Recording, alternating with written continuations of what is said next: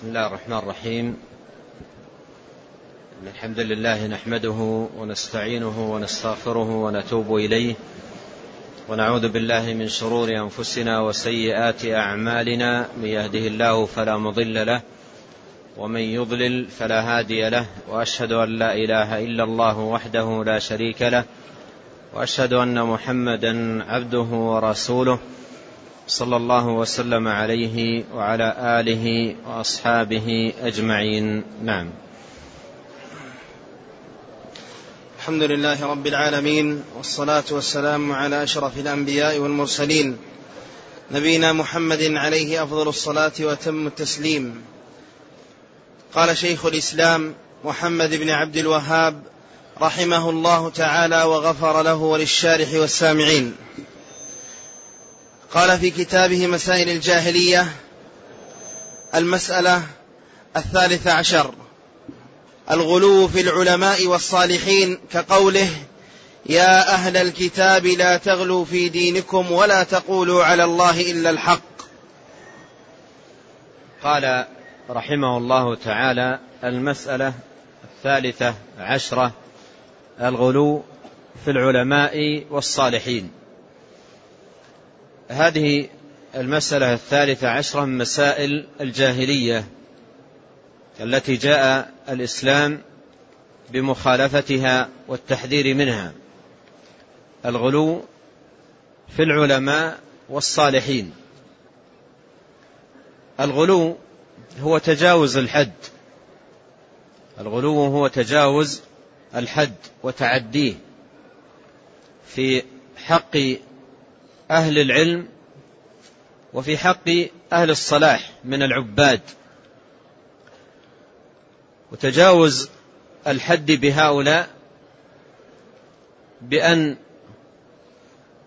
يعطوا من الخصائص والصفات ما ليس للعباد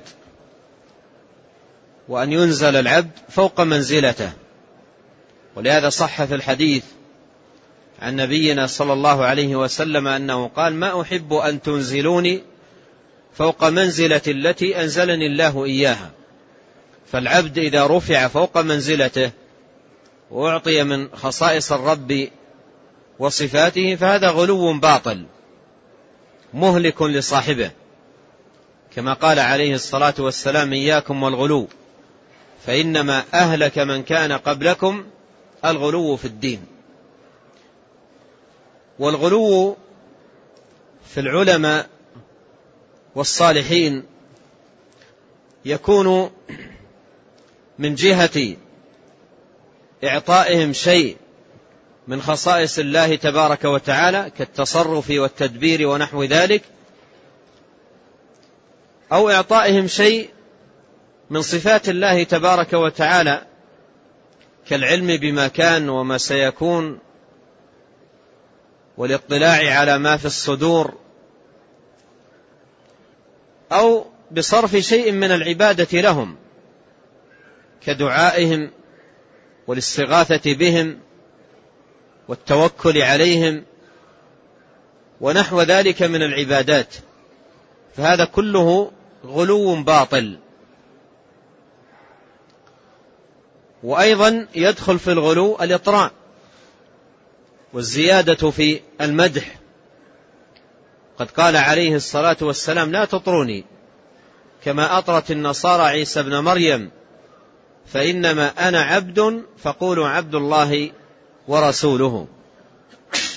فحذر رحمه الله تبارك وتعالى من هذه الخصلة التي كانت في من قبلنا وأخبر نبينا عليه الصلاة والسلام أنها كانت سبب هلكتهم وساق رحمه الله آية واحدة من كتاب الله عز وجل في التحذير من الغلو وهي قول الله تعالى يا أهل الكتاب لا تغلوا في دينكم ولا تقولوا على الله إلا الحق والشاهد من الآية لا تغلوا في دينكم وهذا عام يتناول كل صورة من صور الغلو في الدين ومن ذلكم الغلو في العلماء والعباد. وهذا الأمر الذي حذر منه ربنا جل وعلا في القرآن الكريم وحذر منه النبي صلى الله عليه وسلم في سنته الصحيحة وجد في أمة محمد صلى الله عليه وسلم من فعله تحقيقا لما ورد في قوله عليه الصلاة والسلام لتتبعن سنن من كان قبلكم. وجد من حصل منه الغلو سواء في العلماء أو في العباد والأولياء والصالحين من عباد الله. وأصبح يعتقد في هؤلاء ويعطون من من الصفات والخصائص ما لا يكون إلا لله تبارك وتعالى. ومن يطالع كتب, كتب المبتلين بالقبورية والضلال يراها طافحة بهذا الذي حذر منه النبي صلوات الله وسلامه عليه. نعم. قال الرابعة عشرة أن كل ما تقدم مبني على قاعدة وهي النفي والإثبات. فيتبعون الهوى والظن ويعرضون عما جاءت به الرسل. ثم ذكر رحمه الله المسألة الرابعة عشرة وهي أن كل ما تقدم أي من أنواع الاستدلالات التي كان عليها هؤلاء وأنواع العقائد والمذاهب التي كانوا عليها يقول كل ما تقدم مبني على قاعدة وهي النفي والإثبات. مبني على قاعدة وهي النفي والإثبات. والمراد بالنفي أي نفي الحق ورده كيفما اتفق بأي طريقة كانت. والإثبات إثبات الباطل. الإثبات إثبات الباطل بأوهى الحجج. وبما لا حجة فيه ولا برهان. فكل ما تقدم مبني على النفي والإثبات أي أن القوم ماضون على عقائد باطلة وأديان فاسدة لا يفكرون ولا يعتبرون ولا يتفكرون ولا يتعظون. الحق يعتقدون أن الحق هو هذا الذي هم عليه وما سواه ينفونه هكذا بلا حجة ولا برهان. فهم كل ما تقدم مبني على النفي والإثبات بمعنى أن القوم على عقائد من أفسد ما يكون لكن طريقتهم في الاحتجاج والاستدلال نفي الحق كيفما اتفق وإثبات الباطل بأي طريقة كانت. بأي طريقة كانت. هذه طريقة هؤلاء في الاحتجاج. قال فيتبعون الهوى والظن. فيتبعون الهوى والظن وهذه طريقتهم في الإثبات. ويعرضون عما جاءت به الرسل وهذه طريقتهم في النفي. الإثبات ال- الذي عندهم قائم على الهوى والظن والنفي الذي عندهم قائم على الإعراض عما جاءت به الرسل. معرض عنه لا يسمع ينفيه هكذا بدون أن يسمع. يقول هذا الذي جاءت به الرسل هو باطل. هل سمعت الدليل؟ هل وقفت على الحجج؟ هل رأيت البراهين؟ فينفي. ينفي كل ما جاءت به الرسل ويعتقد أنه باطل ويرى أن الذي جاء به أو الذي عنده أو الذي يعتقده هو الحق وليس عنده عليه أي حجة أو برهان. هذه طريقة جاهلية. كان عليها أهل الجاهلية وجاء الإسلام بالتحذير من هذا المسلك الوخيم. قال فيتبعون الهوى والظن. وذلك كما في قوله عز وجل بعد أن بين بطلان عبادة الأصنام اللات والعزى ومنات. قال جل وعلا في ذلك السياق يتبعون إلا الظن وما تهوى الأنفس ولقد جاءهم من ربهم الهدى. إن يتبعون إلا الظن وما تهوى الأنفس. هذه كما قدمت هي طريقتهم في الاحتجاج والاستدلال اتباع الظن وما تهواه النفس. والعلماء يقولون اتباع الباطل يكون إما عن علم من متبع الباطل أو عن جهل. فإن كان عن علم فهو اتباع للهوى وإن كان عن جهل فهو اتباع للظن. ولهذا قال قال تبارك وتعالى إن يتبعون إلا الظن وما تهوى الأنفس. إن يتبعون إلا الظن أي في الأمور التي لا يعلمونها. وما تهوى الأنفس أي في الأمور التي يعلمون أن ما هم عليه باطل. فهم أهل, أهل اتباع للهوى. ولهذا قال جل وعلا في آية أخرى فإن لم يستجيبوا لك فاعلم أن أن ما يتبعون أهواءهم. إذا كانوا غير مستجيبين لك فهم متبعين للهوى. إذا كان يسمع الحق ويرى الحجج والبينات ولا يستجيب هذا متبع للهوى. فإذا هذه طريقة هؤلاء في الاستدلال. اتباع للظن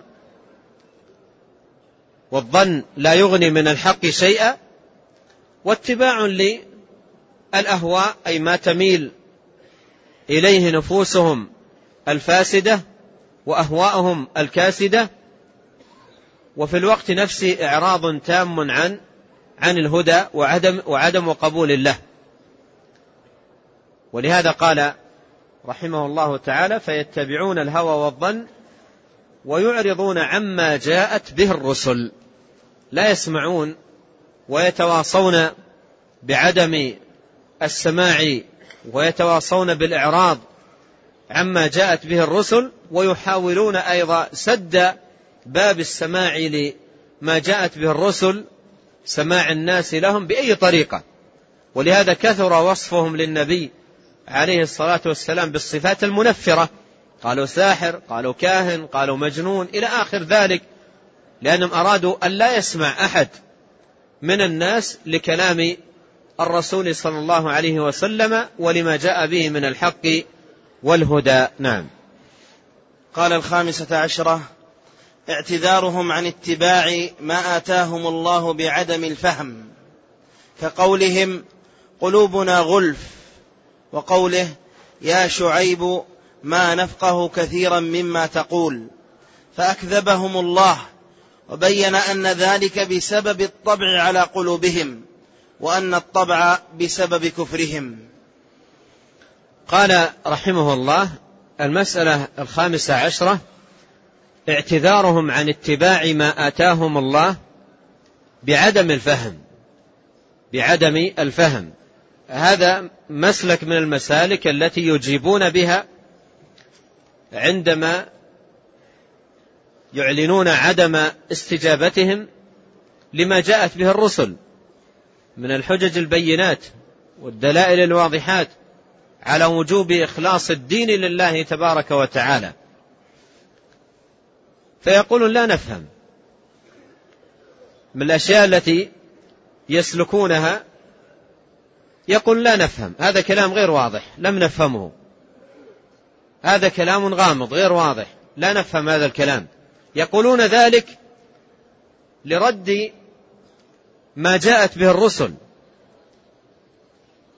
معتذرين بأن هذا الذي جاءت به الرسل بزعمهم غير واضح ولا بين مع أن ما جاءت بالرسل أوضح الواضحات وأبين البينات. جاءوا بالبراهين الواضحة والحجج الساطعة التي فيها الضياء والنور وفيها الحق والهدى. لكن هذه من أنواع المغالطات والدعاوى الزائفة التي التي يدعيها هؤلاء في ردهم للحق والهدى الذي جاءت به رسل الله عليهم صلوات الله وسلامه. يقولون في, في, في رد ما أتت به الرسل أننا لا نفهم هذا الكلام. ويقولون قلوبنا غلف. قلوبنا غلف. والقلوب الغلف هي التي عليها أغلفة بحيث لا ينفذ إليها الحق ولا يصل إليها مغلقة. هذا هو القلب الأغلف الذي عليه غلاف عليه غطاء ولا يمكن أن يصل إليه حق أو هدى للغطاء الذي على قلبه. ولهذا لما تأتيهم الدعوات والحجج والبينات يقولون قلوبنا غلف أي قلبنا عليه غلاف. كل هذا الشيء الذي تقولونه وتدعوننا إليه ما ينفذ إلى قلوبنا لأن على قلوبنا أغلفة تحجب سماعنا لهذا الحق. هكذا يقولون. وأيضا يقولون هذه الكلمة بعبارات مختلفة تؤدي إلى مؤدى واحد مثل ما قال قوم شعيب يا شعيب ما نفقه كثيرا مما تقول. ما نفقه كثيرا مما تقول. قالوا هذه الكلمة مشعرين بأن بأنهم غير مستجيبين مدعين أنهم لم يفقهوا كلامه ولم يتضح لهم مراده مع أن عناية الرسل بإيضاح الكلام وبيانه وتجليته للناس كانت أعظم عناية. ومن دعاء نبي الله موسى عليه السلام قال رب اشرح لي صدري ويسر لي أمري واحلل عقدة من لساني يفقه قولي. كانوا على عناية تامة عناية تامة عظيمة ببيان القول وإيضاحه حتى يكون واضحا يفقه ويفهم. قد بينوا البيان المبين وأقاموا الحجج وأوضحوا دين الله تبارك وتعالى تمام إيضاح. لكن هؤلاء معرضين عن الحق معرضين عن الحق. لا نفقه كثيرا مما تقولون. قالوا قلوبنا غلف يقول المصنف رحمه الله تعالى فأكذبهم الله. أكذبهم الله أي بين كذبهم. في قولهم قلوبنا غلف. قال فأكذبهم الله.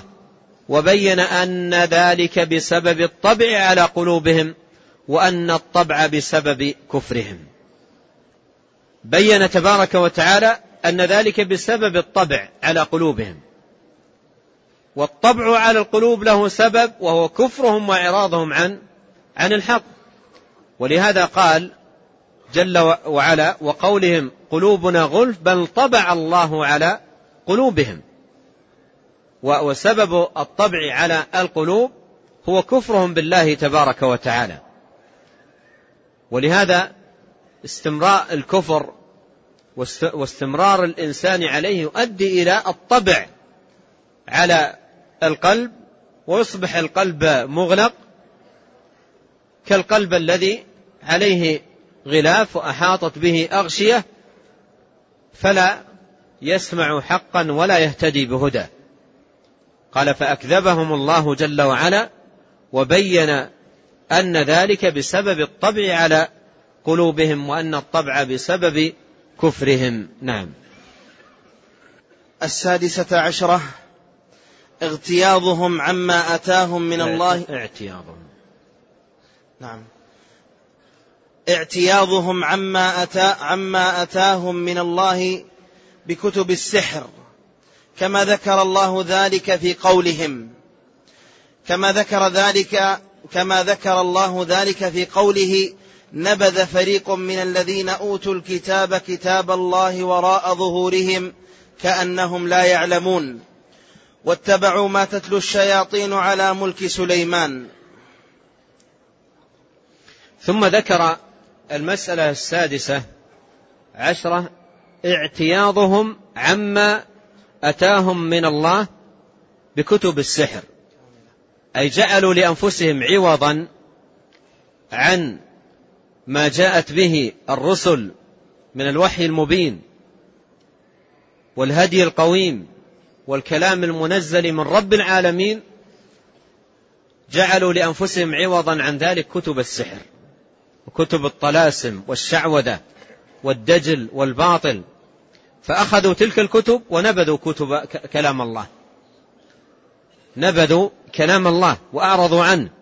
وأخذوا بدلا منه كتب السحر وما تتلوه الشياطين من الضلال والباطل. أخذوا ذلك بدل الكلام المنزل من رب العالمين تبارك وتعالى.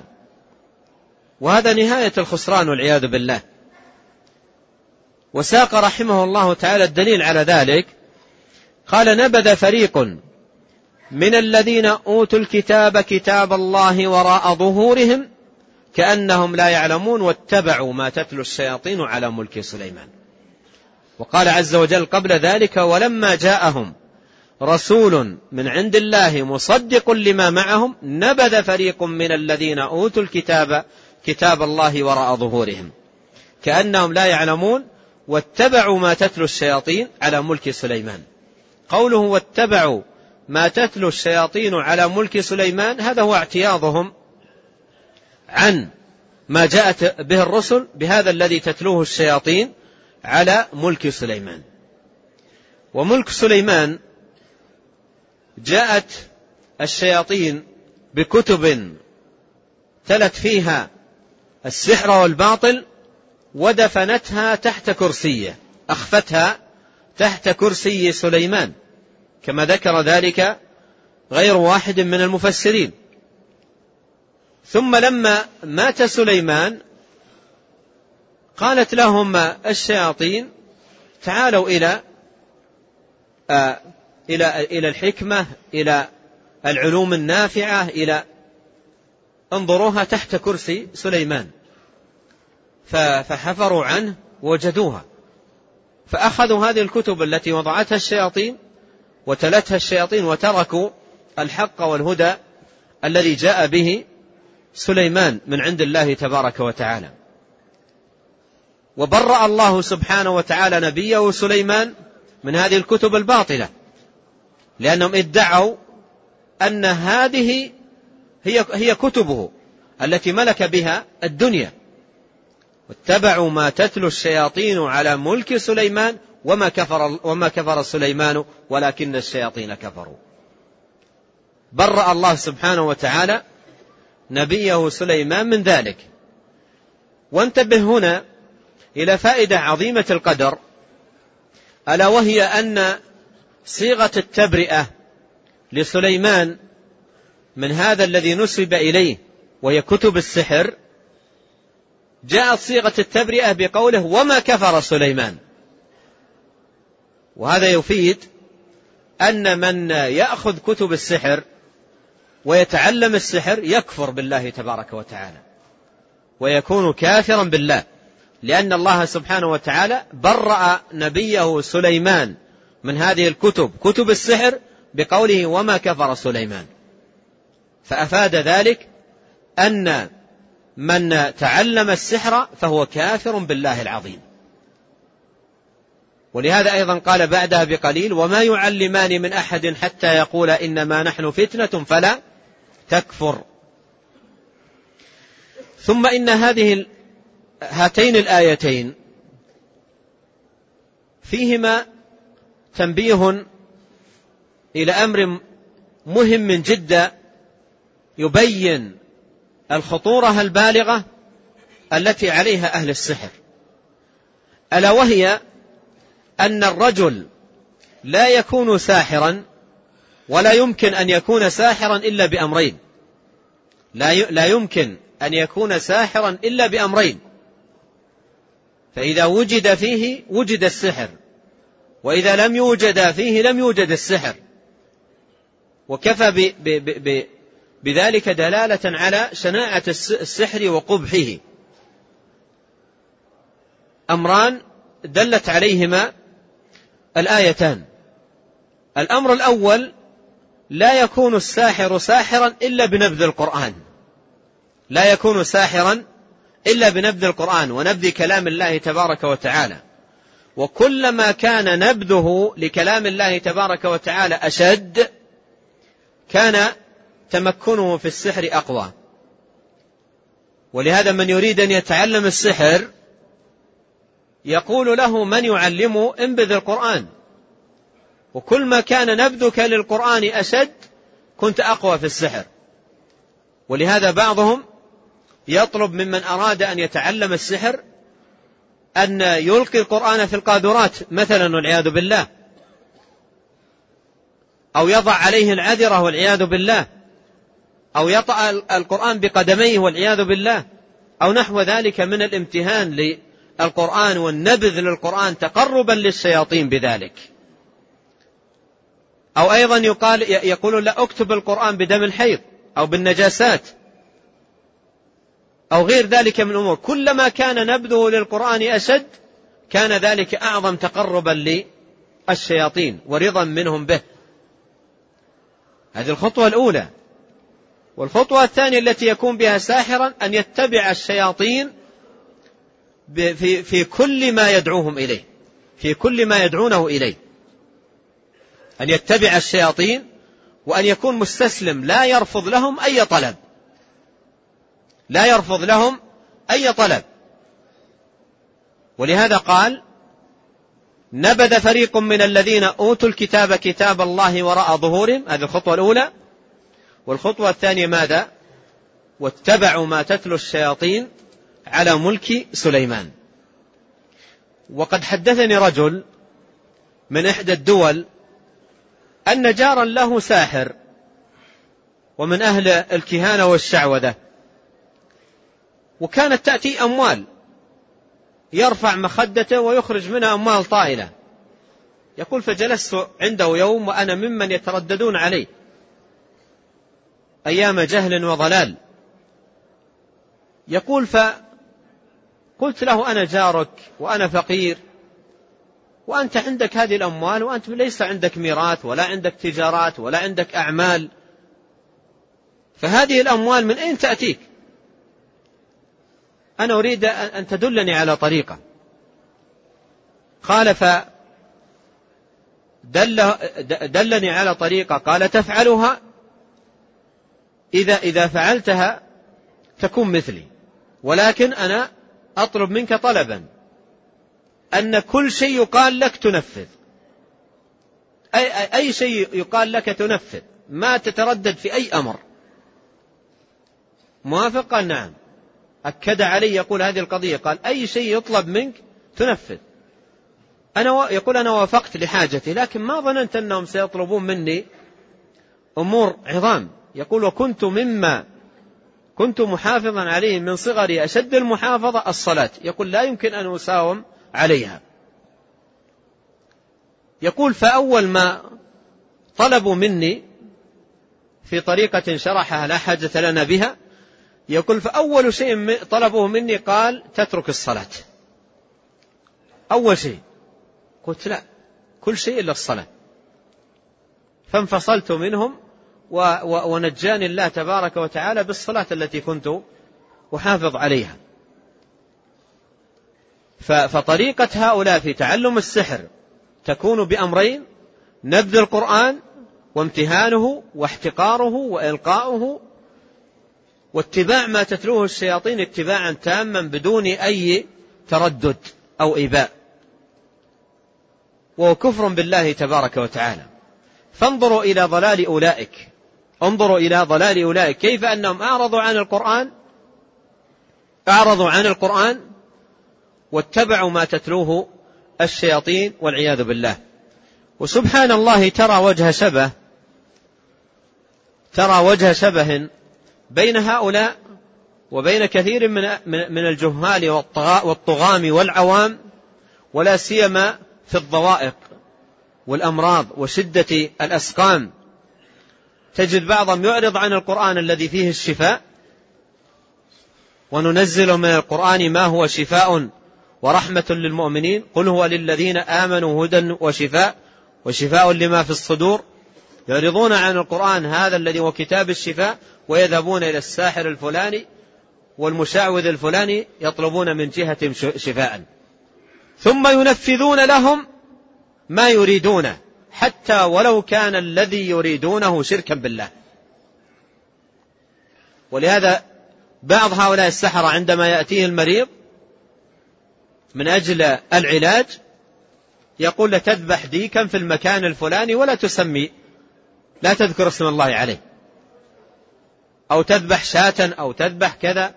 إلى غير ذلك من الأمور.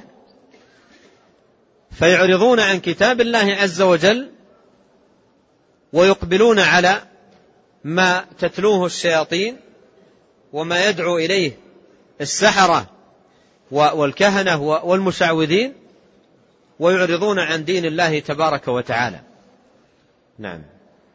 قال رحمه الله تعالى السابع عشرة نسبة باطلهم إلى الأنبياء كقوله وما كفر سليمان وقوله ما كان إبراهيم يهوديا ولا نصرانيا. هذه هذه طريقة أيضا من جاهلية هؤلاء من من جاهلية هؤلاء أنهم ينسبون باطلهم إلى الأنبياء. ينسبون باطلهم إلى الأنبياء. وذلك من أجل الترويج للباطل. من أجل الترويج للباطل. ينسبون الباطل الذي عندهم إلى الأنبياء من أجل أن يروجوا للباطل الذي عندهم. ولهذا لاحظ لما أراد أولئك أن يروجوا للسحر وكتب السحر روجوا لها وأيضا الشياطين كانت من وراء ذلك روجوا لها بأن هذه كتب من؟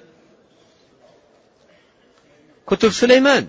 روجوا لها بين الناس بأن هذه كتب سليمان وجدناها تحت كرسيه.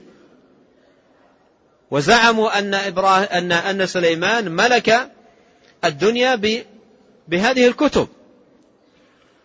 فروجوا لباطلهم بمثل هذه الدعاوى الزائفة بنسبة هذا الباطل إلى الأنبياء. ولهذا برأ الله سبحانه وتعالى نبيه سليمان قال وما كفر سليمان؟ أي أن هذا الذي نسبه هؤلاء إلى سليمان سليمان عليه السلام براء منه وهي كفر بالله وسليمان عليه السلام مبرأ من الكفر. أيضا نظير ذلك ادعاء اليهود أن إبراهيم يهوديا وادعاء النصارى أن إبراهيم نصرانيا. كل منهم يدعي أن أن إبراهيم كان على الدين الذي هم عليه.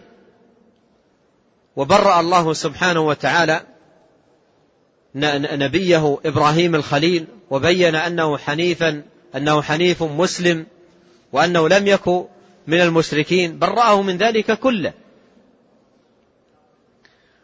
وهنا تعجب من من هذه النسبة.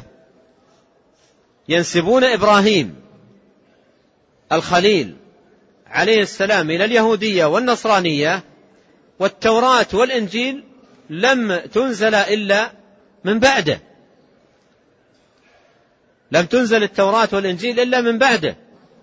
ومع ذلك يقولون هذا الكلام من أجل ترويج الباطل وترويج الضلال الذي هم عليه. فهذه هذه طريقة ومسلك من مسالك أهل الضلال.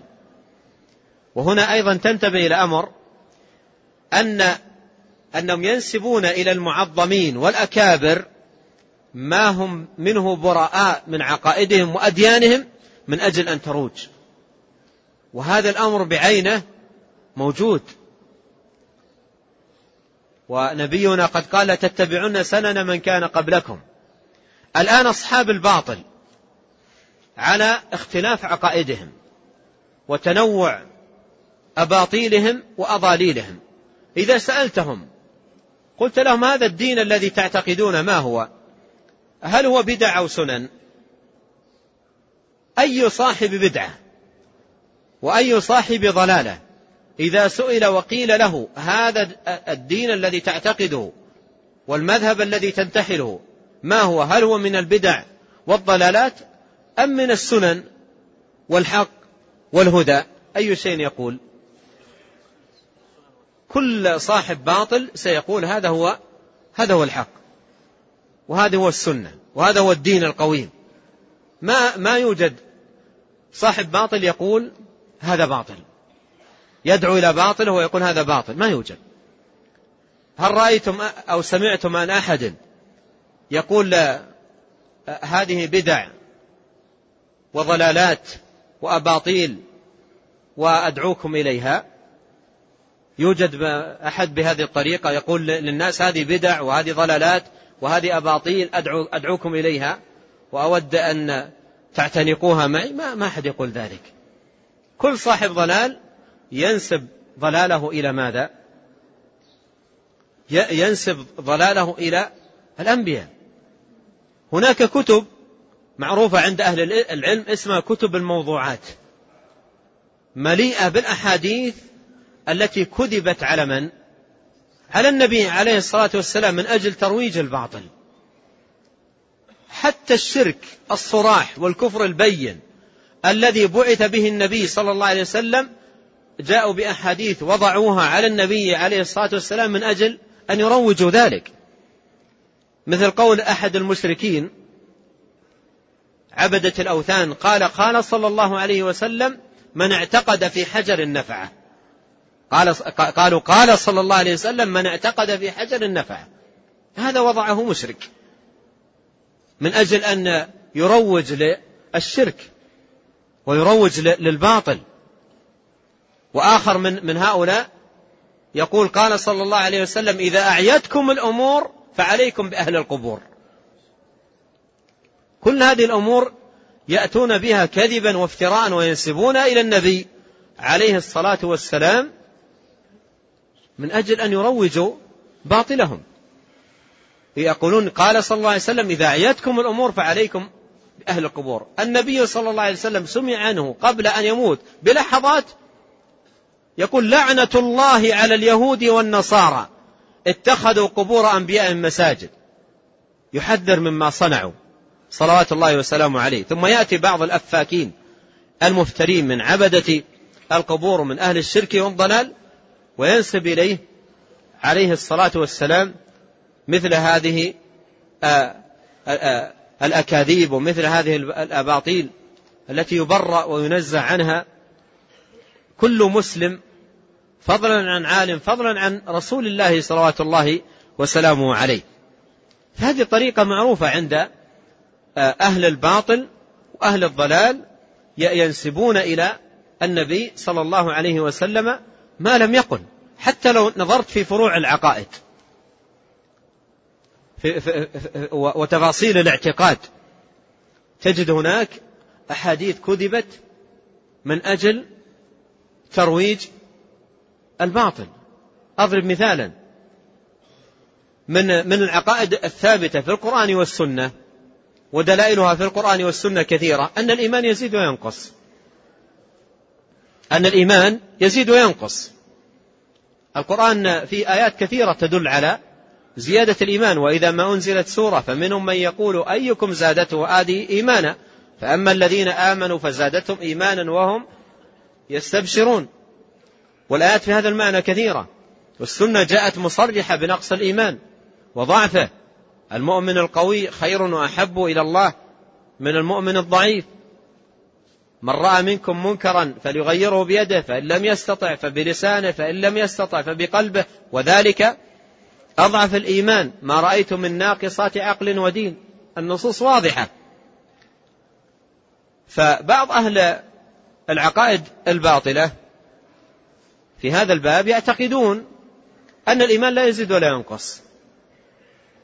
فكذب بعضهم على النبي صلى الله عليه وسلم أحاديث في هذا الباب وساقوا إسنادا مركبا مختلقا جاء في نهايته قالوا أن وفد عبد القيس أتوا النبي صلى الله عليه وسلم وسألوه قالوا هل الإيمان يزيد وينقص؟ قال لا زيادته كفر ونقصانه شرك كذب على رسول الله صلى الله عليه وسلم واختلاق وافتراء ومثل هذا كثير. وهناك أناس لا, يتورعون ولا يخافون الله. ما يبالي. لا يبالي يقول قال صلى الله عليه وسلم وهو يعلم أنه ما قال ذلك. ولهذا جاء في هذا الباب وعيد شديد من النبي عليه الصلاة والسلام قال فيه من كذب علي متعمدا فل يتبوى مقعده من النار. وجاء عنه في هذا الباب أحاديث كثيرة. لماذا؟ هذا سد لهذا لهذا المسلك. وأن أهل الباطل من أجل ترويج باطلهم يقولون ماذا؟ يقولون هذا هذا دين دين النبي عليه الصلاة والسلام وهذا الذي دعا إليه النبي صلى الله عليه وسلم. ولهم في ذلك طرق في نسبة باطلهم إلى الأنبياء. من الطرق وضع الأحاديث ومن الطرق دعوى المنامات وهذه الشيطان لها فيها دور. دعوى المنامات وأنهم رأوا النبي صلى الله عليه وسلم في في المنام وأنه أيدهم على دينهم. وبعضهم يدعي أنه أنه خرج عليه الصلاة والسلام من القبر وصافحهم وأيدهم بيده. وقال طريقتكم هذه الطريقة الصحيحة. ومثل هذه الطرق التي يروجون بها الباطل على العوام. رأيت مرة كتابا فيه من الأباطيل والأدعية الباطلة والشركيات الشيء الكثير وفيه طلاسم وأمور غامضة غير واضحة. فنظرت في هذا الكتاب قلت من يقبل هذا الكتاب؟ ما أتصور أن أحدا يقبل هذا الكتاب. ثم لو لما وصلت إلى نهاية الكتاب وجدت مؤلفه قال وهذا الكلام قاله من أجل أن يروج لكتابه يقول لما فرغت من تأليف هذا الكتاب ترددت في نشره. ترددت في نشره. فأتاني النبي صلى الله عليه وسلم في المنام وقال لي لماذا هذا التردد؟ انشر الكتاب. وحثني على نشره ورغبني وقال لا تتأخر. يقول ثم جاءني في, نفس المنام أبو بكر. وجاءني عمر وجاء فوجدت أنه لا بد أن أنشر الكتاب. العوام يقرؤون هذا الكلام. العوام عندما يقرؤون هذا الكلام تكون هذه عندهم بمنزلة متفق عليه. رواه البخاري ومسلم. يأخذون الكتاب برمته. هذه طريقة في ترويج الباطل على العوام والضحك على السفهاء والجهال. والعوام مساكين. ليس عندهم نقد. وإذا جاءهم مثل هؤلاء وافتروا عليهم مثل هذه الافتراءات روجوا عليهم الباطل بيسر وسهولة. فالشاهد أن من الجاهلية التي كان عليها المشركون الأول أنهم ينسبون باطلهم إلى الأنبياء. وهذه الجاهلية موجودة عند أصحاب الضلال وأصحاب الطرق الباطلة ينسبون باطلهم إلى الأنبياء. و و ويدعون أن هذا هو الذي جاءت به الأنبياء. فيجب على المسلم أن يكون في حيطة وحذر من ذلك. نعم. قال الثامنة عشرة. تناقضهم في الانتساب. ينتسبون إلى إبراهيم مع إظهارهم ترك اتباعه. وهذه من عجائب هؤلاء. والباطل دائما متناقض وأهله متناقضون. فمن جاهلية هؤلاء تناقضهم. ومثل المصنف رحمه الله لتناقض هؤلاء بمثال.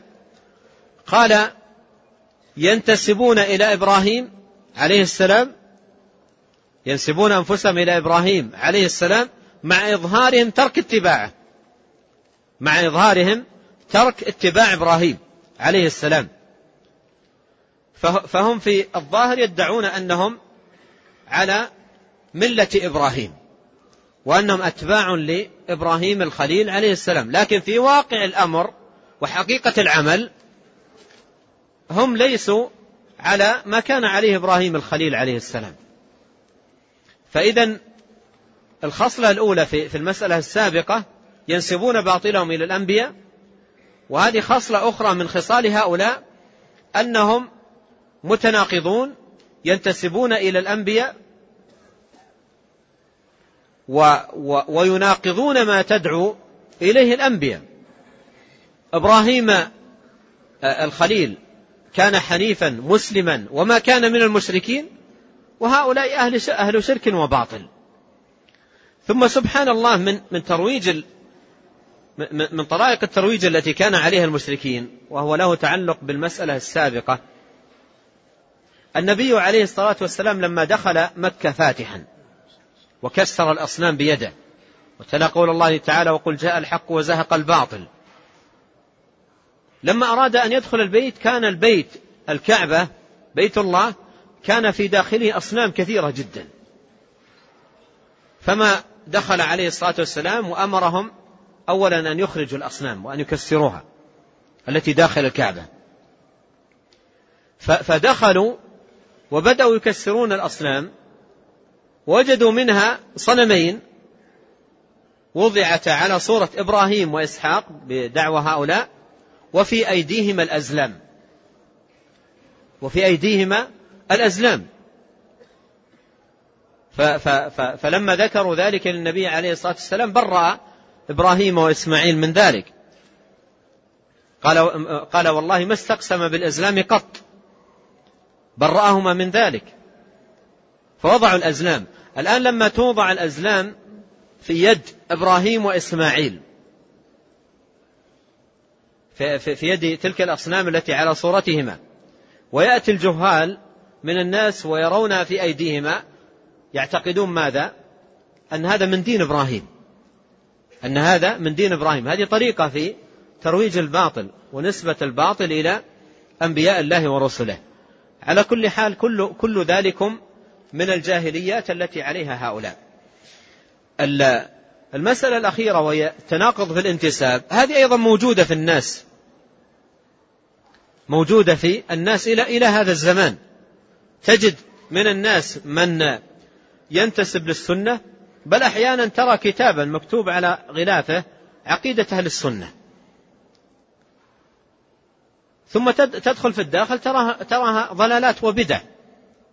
فالانتساب إلى السنة أي سنة النبي عليه الصلاة والسلام. لكن الحقيقة شيء آخر. وكلا يدعي وصلا لليلى وما ليلى تقر لهم بذاك. فالدعوة الدعوة رخيصة. ولا قيمة لها. ولهذا حسم النبي عليه الصلاة والسلام أو حسم هذا الأمر غاية الحسم بقوله تبارك وتعالى قل إن كنتم تحبون الله فاتبعوني. هذا هو هذا هو المحك وهذا هو المقياس. قل إن كنتم تحبون الله فاتبعوني يحببكم الله. أما مجرد الدعاوى الدعاوى من أرخص ما يكون وأسهل ما يكون. أن يدعي الإنسان لنفسه أنه يحب الله أو أنه من أولياء الله. أو أنه من أتباع الأنبياء. هذه دعوة سهلة. فجعل الله سبحانه وتعالى هذه الآية ليمتحن الناس أنفسهم على ضوئها. قل إن كنتم تحبون الله فاتبعوني. لا يكفي مجرد الدعاوى. لو كانت الدعاوى كافية ماذا قال إخوان القردة والخنازير؟ قالوا نحن أبناء الله وأحباؤه. هكذا قالوا. فالدعاوى رخيصة جدا وسهلة على كل لسان. لكن الدعاوى إذا لم يقم عليها بينات أهلها أدعياء. ليس الشأن أن تحب. ليس الشأن أن تحب. ولكن الشأن أن تحب أن يحبك الله. والله عز وجل لا يحبك بمجرد الدعوة. ليس الإيمان بالتمني ولا بالتحلي. ولكن الإيمان ما وقر في القلب وصدقته الأعمال. نعم. التاسع عشرة قدحهم في بعض الصالحين بفعل بعض المنتسبين إليهم كقدح اليهود والنصارى في محمد صلى الله عليه وسلم. كقدح. كقدح اليهود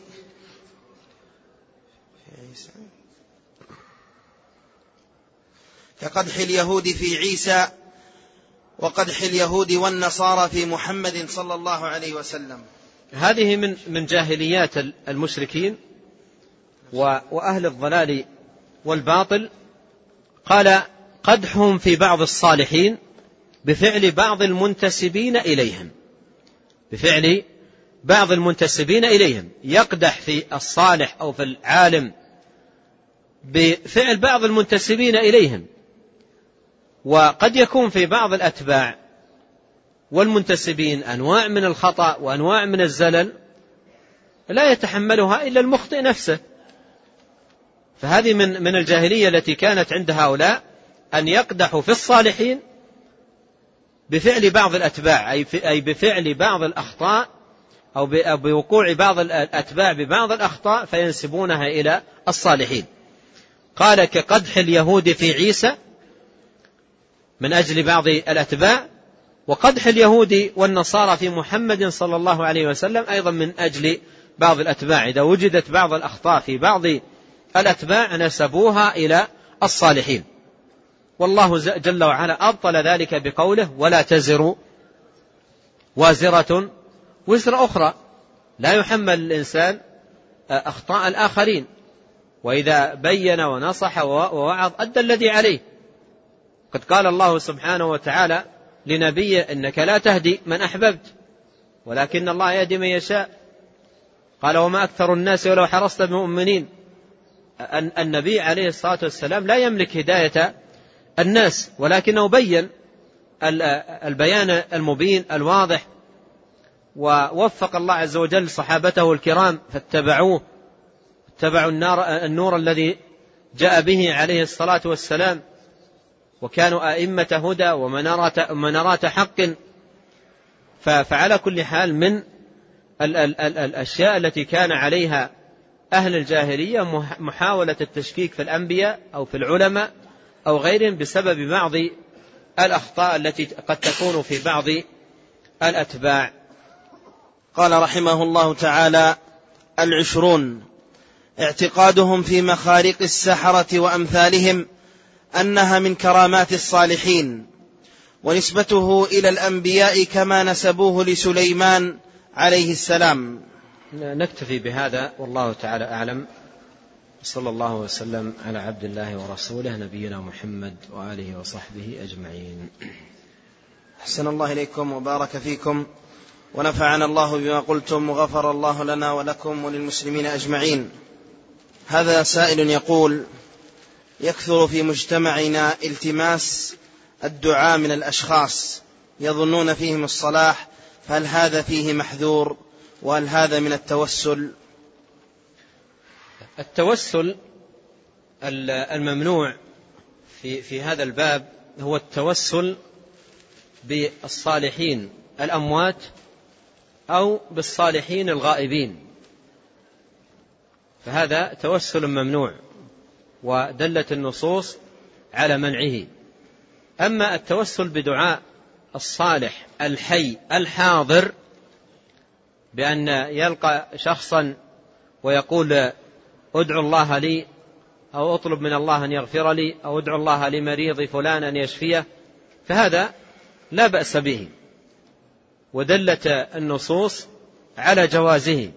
لكن أهل العلم يقولون ينبغي لمن طلب مثل هذا الطلب أن يكون مراده حصول النفع للجميع.